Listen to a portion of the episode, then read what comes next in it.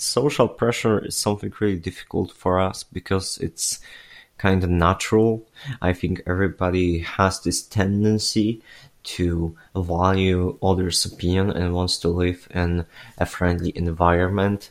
And sometimes it's difficult for us to change and express ourselves, whether it comes to diet or sexuality and your identity.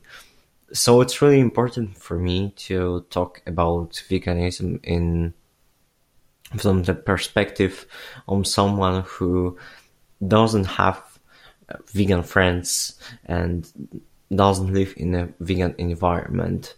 I think me personally, I had really great feedback from my friends because they knew why I do what I do and it's important to explain others why this is important for you. When they understand that you care for the environment and you want to do something great for animals and you really value this and is informed important sphere for you, I think they will understand better this fact and they won't judge you for this so much. People even are interested sometimes in what I eat and want to try my food. So I think this is a matter of communication, great communication with others.